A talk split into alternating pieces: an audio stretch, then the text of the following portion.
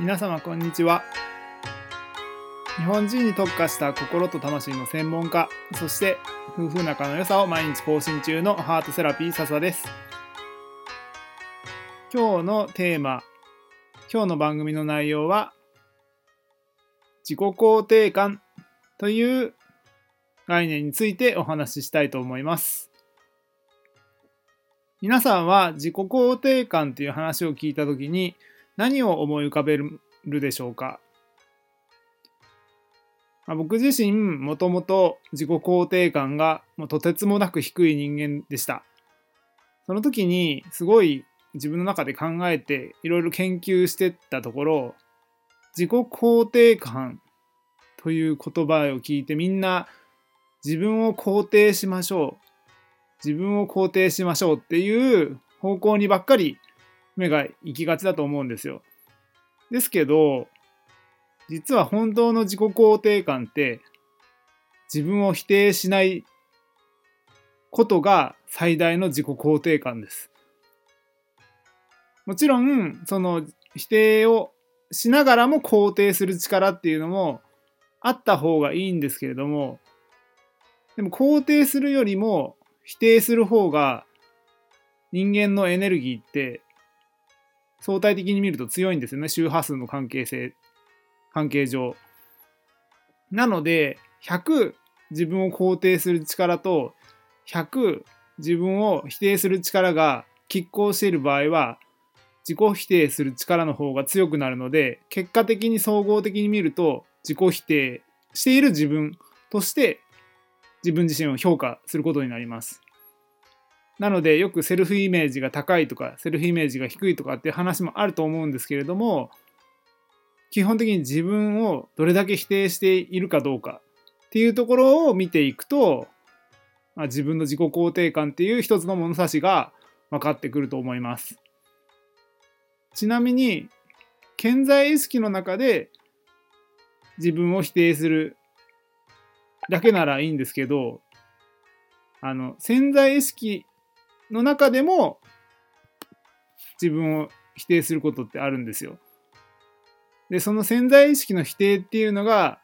いわゆる人間のこう無意識にあたる領域なのでもうほぼ99%無意識が自分を肯定したり否定したりっていうことになります。なのでまそこを深く見ていかない限りもちろん表面的な意識で自分を肯定できるようになればなるほどそれはそれで生きやすくはなるしいろんなことがうまくいきやすくなるとは思うんですけれども、まあ、結果的には無意識領域そのものさらに、まあ、個人の無意識もあれば集合的無意識っていう世界全体の無意識っていう領域を変えていかない限りは本当の意味で自分を肯定できないんだなっていうことをぜひ知っておいてもらえたら嬉しいです。あと、まあ、よくあの本を買われる方とかいると思うんですけれども、あの本を書いているレベルまで到達すると、大体の人はもう自己肯定感高めです。ということは、自己肯定感低い人が本を読むと、結果的に自分を否定する、逆になんか一助となってしまう場合がありますので、本を読む際には、自分は今その領域に到達してないっていう前提で自分を肯定してあげてそして未来に未来の自分はこういう人間になっていくんだっていう一つの、まあ、お手本というか希望の存在としてその作者さん著者さんを読み解いていくとあ自分って未来こういう風になっていくんだなっていう、まあ、肯定への道筋が少しできると思いますのであの同一人物として捉えてみないことですね。同一視してしまうことによって逆にあ自分は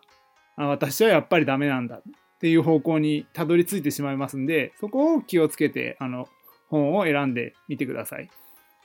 例えば自己啓発の本ばっかり読んでしまうと自己否定が進んでいくので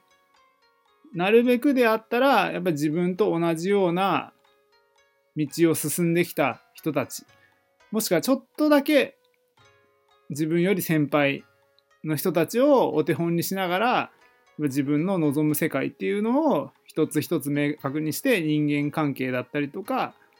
仕事だったりとかパートナーシップだったりとかその辺をどんどんどんどん一つずつ自分の心の中で対話しながら解明していくことをお勧めします。はい。そんなわけで今日の話は自己肯定感というお話を話しましたけれども自己肯定感はとにかく奥が深いですのでまあ、1回ではこう伝えきれない部分はあると思いますがあなんとなく自己肯定感ってあ自分を否定しないことが大事なんだなっていうふうに分かっていただけたら嬉しいです。それではまた次回お会いしましょう。ハートセラピー笹でした。またね